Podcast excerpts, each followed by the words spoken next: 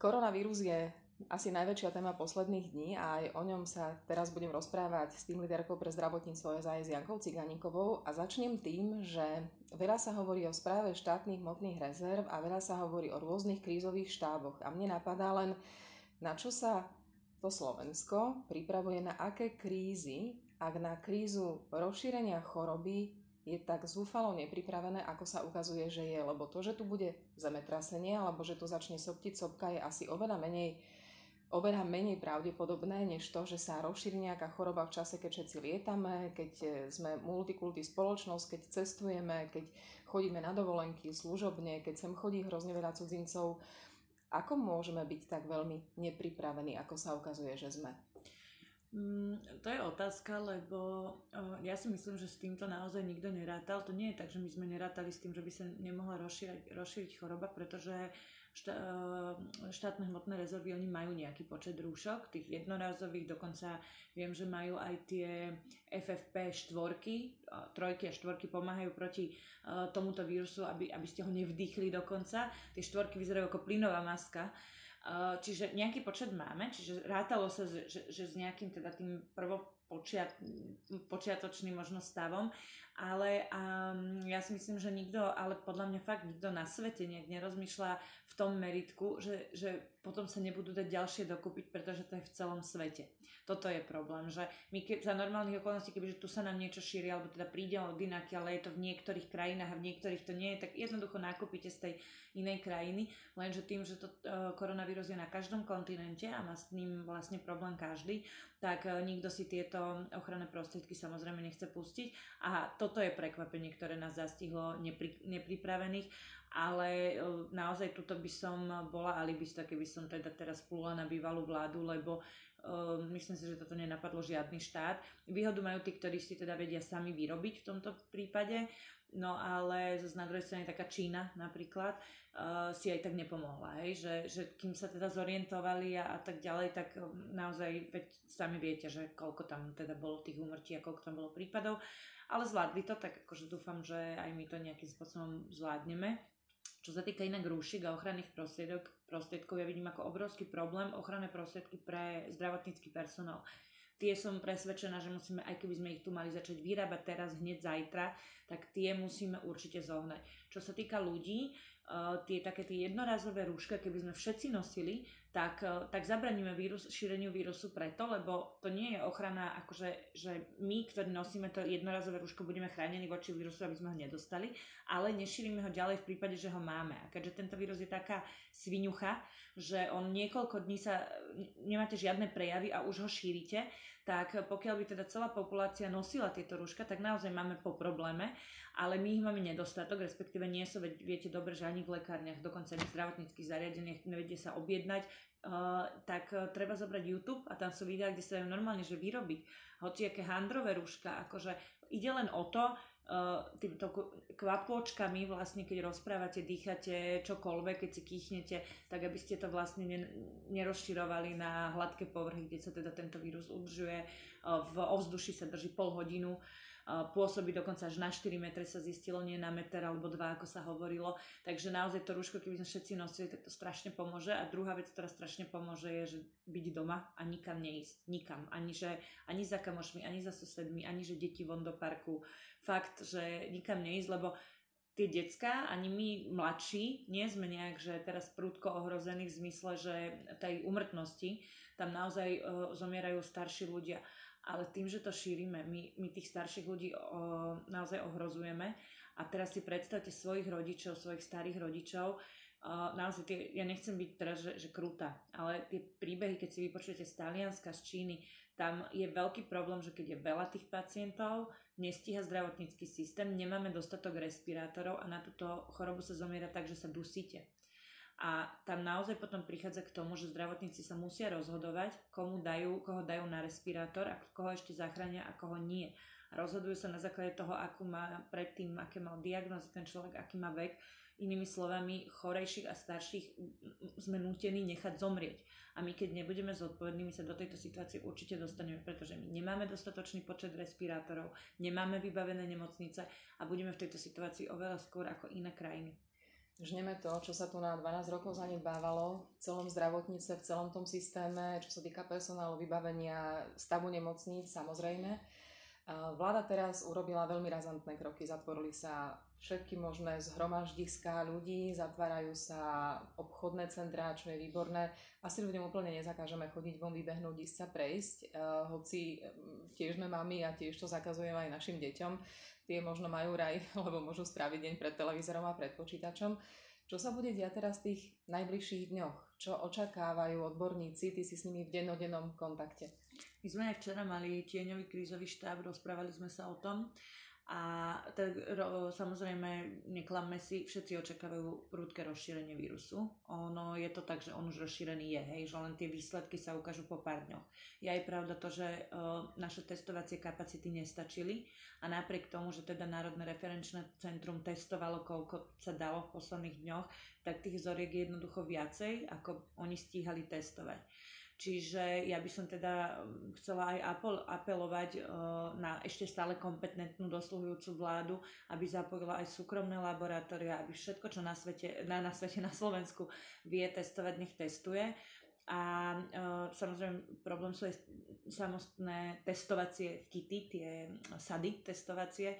Máme, sme nepripravení, stále máme toho málo, snažíme sa to teda nakúpiť, ale pravda je taká, že čo nás čaká, my nebudeme mať dostatočný počet ani zdravotníkov, tých nenafúkneme to, akože ani keď sa zmení vláda, hej, to si neklame, to nebudeme mať zra, zrazu viac zdravotníkov a tým, že my sme ich doteraz do, dostatočne nechránili, ja predpokladám, že samozrejme uh, budú aj zdravotníci, ktorí teda uh, sa stretnú áno, s týmto vírusom a môžu ochorieť.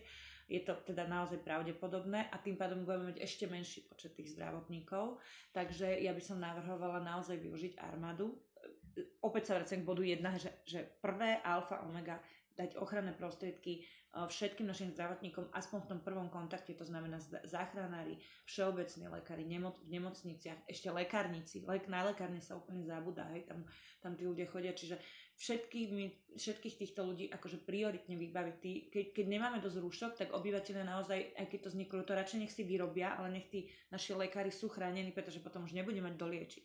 Ale teda stane sa to, že nebude mať, bude, bude toho personálu málo, bude málo ľudí, stane sa to, čo v zahraničí zrejme, alebo môže sa stať, že naozaj budú pacienti aj, aj po chodbách. Pripravuje eh, Slovenská republika v spolupráci s armádou Lešť, vlastne výcvikové stredisko, ktoré by malo slúžiť práve na tieto účely. Je odporúčanie, že e, nemocnice by mali pomaly e, vlastne, alebo veľmi rýchlo skôr, vyhradiť, vyhradiť kapacity pre pacientov, ktorí budú infikovaní. Takisto sa začali vo veľkom nakupovať respirátory, a, alebo teda je, je o to záujem, ale hlavne aj také tie plúcne ventilátory a, a také, neviem ako sa to volá, to sú také tie mašiny, ktoré ti okysľučujú krv, keď, uh-huh. keď už je ten stav veľmi vážny. Na toto všetko sa pripravuje Slovensko preto, lebo toto nás bohužiaľ naozaj bude čakať. A jediný spôsob, ako e, tomu môžeme predísť je naozaj, že byť doma, umývať si ruky, nosiť rúška. Takže fakt nič iné nepo, nepomôže a musíme to byť všetci. Ako náhle to sused nerobí, lebo veľká sranda, lebo mňa sa to netýka, tak ako úplne zbytočne, lebo proste, ne, nie že úplne zbytočne, ale, ale stále sa to šíri. My keď chceme zabrániť šírenie, preto sa robia tie opatrenia, že sa všetko zatvára, bude to, že, a ešte čo nás čaká ako ďalej, ďalšej budúcnosti, keď to dúfam čím skôr zvládneme, nás čakajú, že, že drakonické ekonomické škody. To si neviem ani predstaviť, aké fakt že každého jedného súkromníka, každý jeden zamestnávateľ, vy teraz keď si predstavíte akýkoľvek podnik, tak každý jeden bude mať finančné problémy, pretože náklady idú a nemá žiadne príjmy. Žiadne. Niekoľko dní, týždňov, mesiacov nebude mať žiadne príjmy, to sa dostáva do tisícov, firmy začnú krachovať, pokiaľ im teda štát nepomôže, prípadne nebudú schopné platiť svoje účty. Takže, takže čaká nás, a nehovoriac o tom, aké, aké obrovské škody to bude mať ekonomické preštát. Čiže novú vládu, čaká mm, to, aby pomohli ľuďom v tom, aj v tomto smere, ale teda alfa omega teraz je najprv zvládnuto. Nedá mi si neriknúť, že my sme vždy hovorili, že vláda, ktorá odchádza, nemyslela na zlé časy a požičiavala si keď si mala odkladať a teraz, keď si už možno nebude od koho požičiavať, lebo toto pravdepodobne je scenár vo všetkých krajinách na svete, tak teraz tá sekera je zaťatá riadne hlboko a bude zaťatá ešte horšie, ale to je už iná téma. Ja sa možno už len úplne na konci opýtam. Vravela si, že sedel paralelný krízový štáb. Je dobrá správa, že Saska je jeho súčasťou. Máte nejaký plán, že sa budete stretávať každý druhý deň, raz za týždeň, ad hoc? Ako to funguje? Áno, my sme vypracovali, takto aby som nebrala zásluhy, ten tieňový krízový štáb zvolal Marek Krajči z Olano, kvôli tomu, že teda Igor Matovič ako predpokladaný budúci premiér ho zobral na ten, na ten krízový štát e, aktuálny a chcel nás informovať. E, veľmi to oceňujem tento krok. Každý sme tam zavolali odborníkov, sadli sme si s virológmi, zástupcami lekárov, e, týchto sanitárov, záchranárov, boli, bola tam epidemiologička, naozaj akože fakt kompetentní ľudia a sadli sme si, vypracovali sme akčný plán, ktorý chceme vo forme otvoreného listu ponúknuť na zváženie súčasnej vláde. Hovorím to na schvál takto opatrne, lebo všetci sme sa zhodli, že teraz nie je našim cieľom kopať do Pelegriniho vlády ani do, jeho, do neho samotného. Ja si myslím, že každý robí maximum a verím v to, že jednoducho niektoré veci sa nezvládnu, pretože to človek neočakáva a dúfa, že sa to nestane a, a jednoducho no ale treba byť opatrnejší. Preto sú veci, ktoré my vidíme, že by sa dali robiť. Veľmi zaujímavý bol napríklad uh, nápad alebo myšlienka, že by sa mohli, um, mohli by sa zriediť tzv.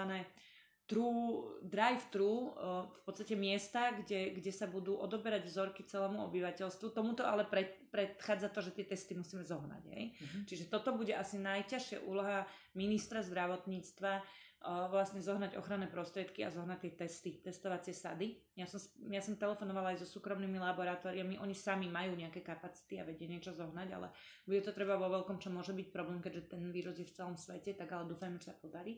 Ak toto bude, tak by mohli byť v spolupráci práve s armádou vytvorené nejaké teda takéto miesta, kde by, nejaké checkpointy, hej, kde keď máte podozrenie, máte nejakú indikáciu, tak tam prídete vy a tam vás otestujú nejaké, nejaké, nejaká rýchla verzia a vedelo by sa vlastne nejakým spôsobom o tom, že kto áno, kto, nie, kto má problém, kto nemá, vedeli vedela by sa robiť nejaká triáž toho obyvateľstva, uh, lebo toto budú že dni, kedy príde, že, že hrozným číslam a my budeme sa musieť hýbať. Čiže toto bola myšlienka, ktorá tam zarezenovala, ale boli ich tam naozaj že desiatky. My sme to celé spísali a odovz- dneska sa má Marek Reči stretnúť s pánom Mikasom, hlavným hygienikom Slovenskej republiky, kde sa na jednotlivé veci opýta, odovzdá mu to.